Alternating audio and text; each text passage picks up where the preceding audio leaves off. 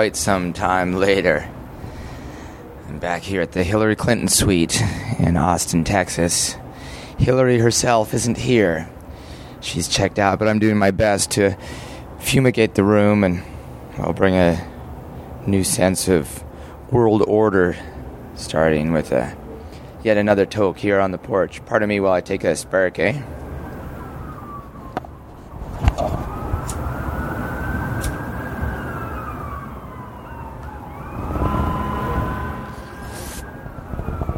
So, uh,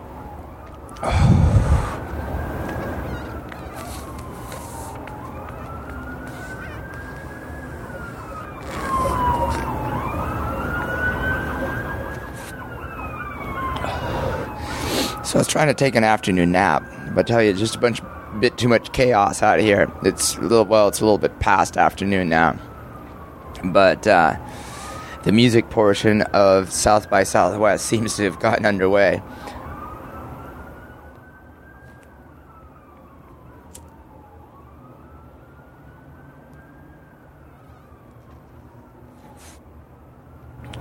Usually when I get recording and token here, I let the joint go out. So I'm, I'm going to try not to do that this time as best I can. But there's a couple anecdotes I was meaning to tell you. Starting with uh, being on the plane with Loverboy. Yeah.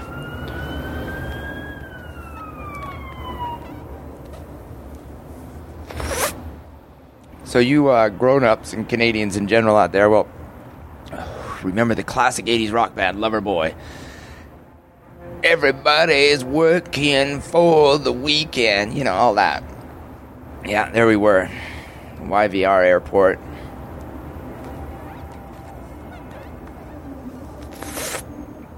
Tim Hortons having a tea and a Sammy before heading out on the plane. I'm like, wow, man, I know that dude. It's a drummer from Loverboy. Let me see, Mike Reno, the singer, with his sunglasses. Yeah, they were flying coach.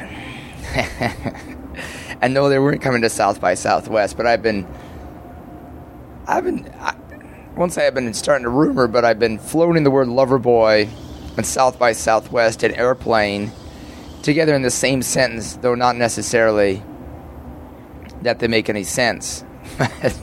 we'll see, but there's all sorts of other bands rolling into town that aren't Loverboy.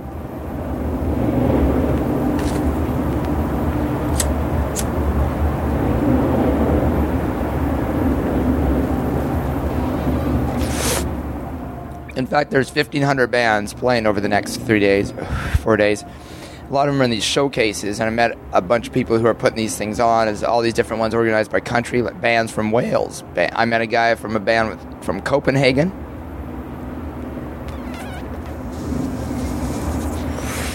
And I met a guy who works at Sub Pop, and I found something kind of neat out. okay, those of you who are into, who are familiar with those Sub Pop bands of the the early 90s out of the Northwest rock scene may remember Mudhoney. Indeed, they were the finest of them all.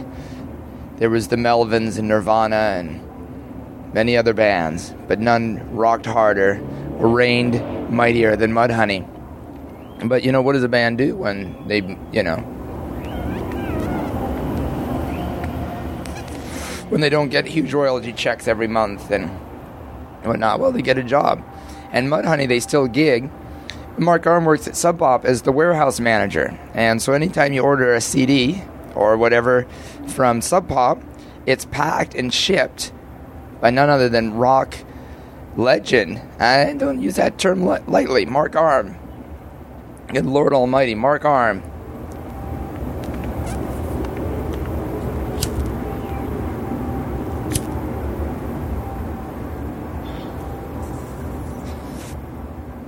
is a music legend.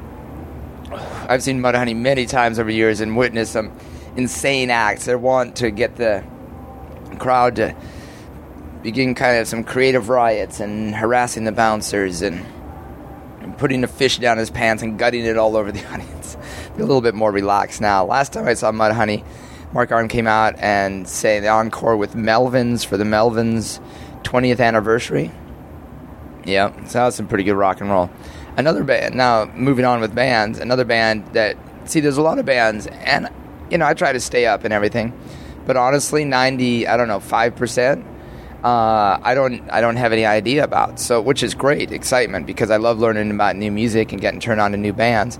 But then the bands I do know about maybe uh, tell my age a little bit, where it's like, you know, the English Beat have reformed without a couple members and are, are, are playing, and the Lemonheads, not a huge fan, but but then right here in our hotel, staying a band called REM.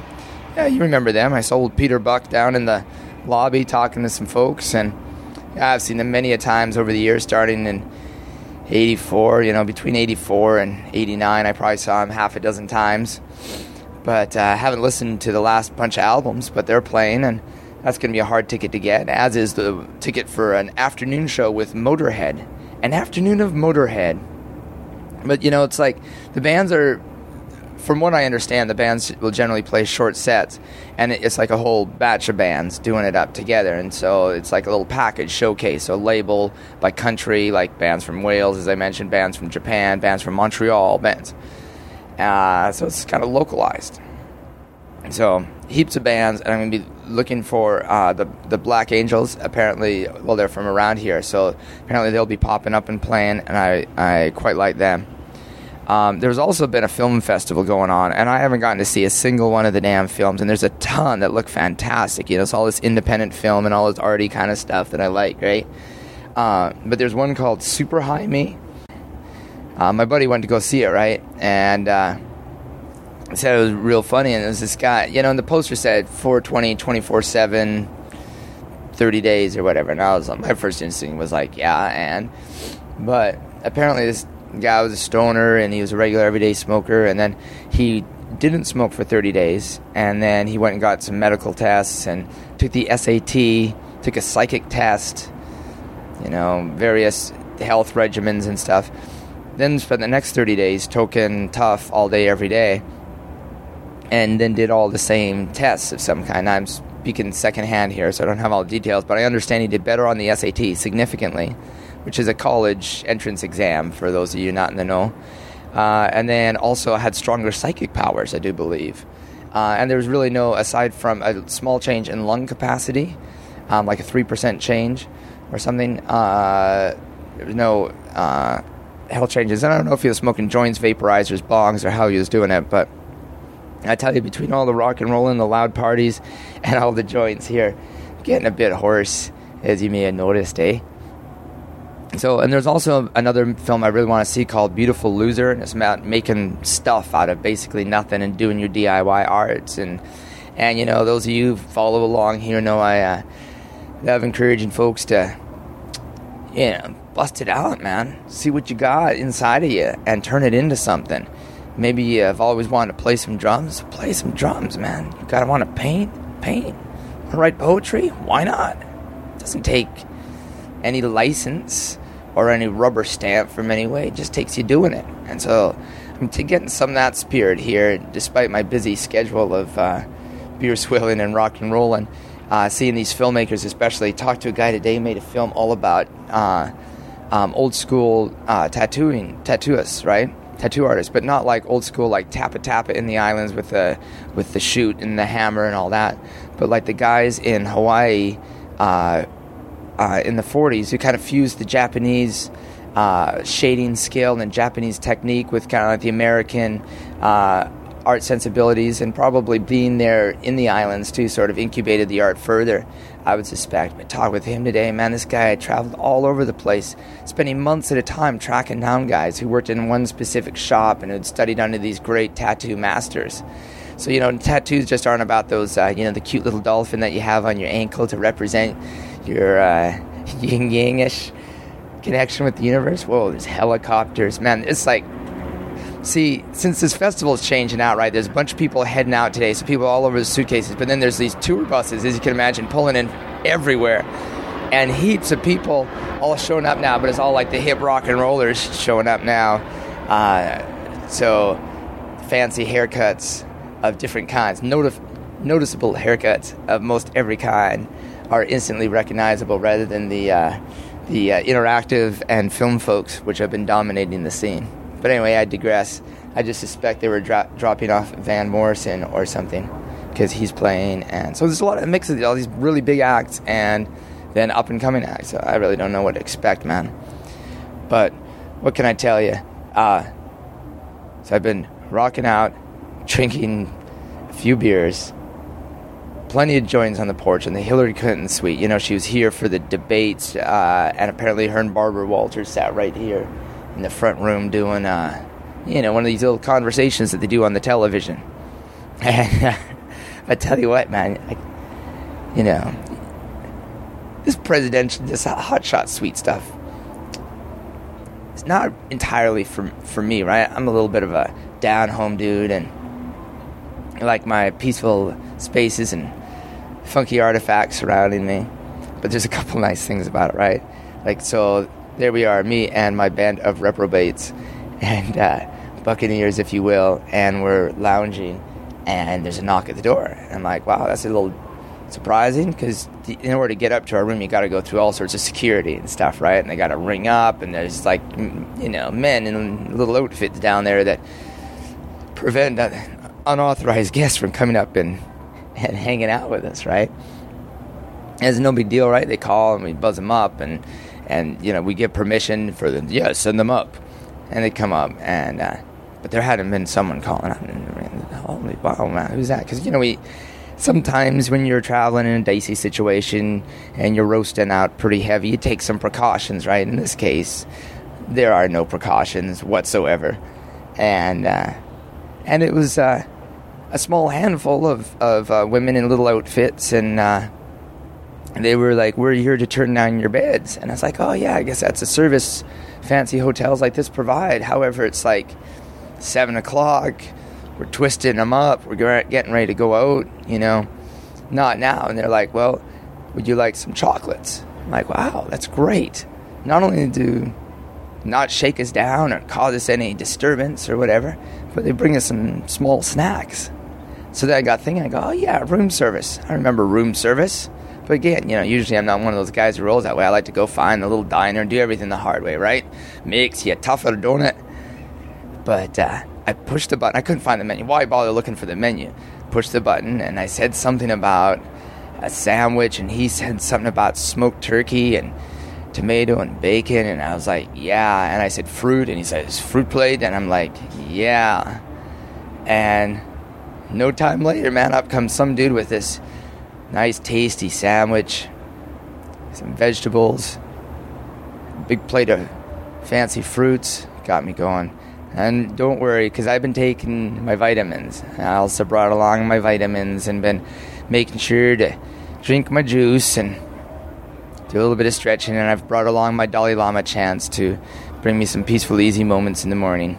So don't worry, I'm keeping an eye on myself. So, Dig, the plan is tonight, the same as it always was. I was trying to take a nap, but I'm a finicky sleeper and I'm wired. So, uh, I'm here smoking a joint and talking to you and gonna go out and find more beers, more hijinks, more dokes on the porch. Well, that can be assured.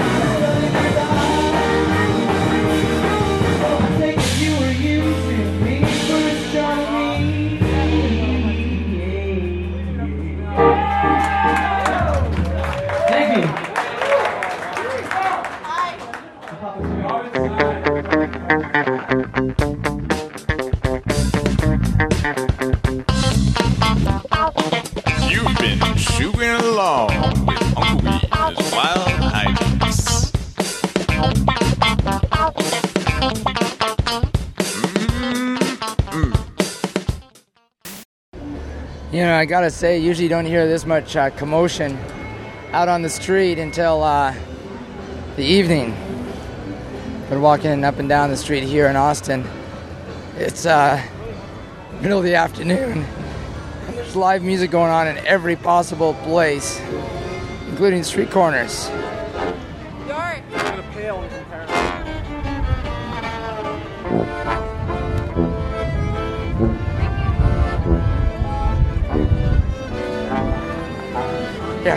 I'll help. Sing for my supper and beg for my bread.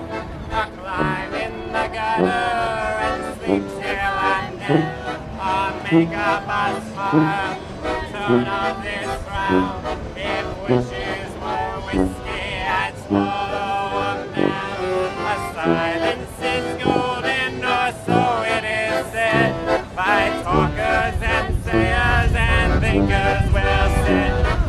I drop in a coin, I sing you a song, a polka, a jig, or a waltz in half.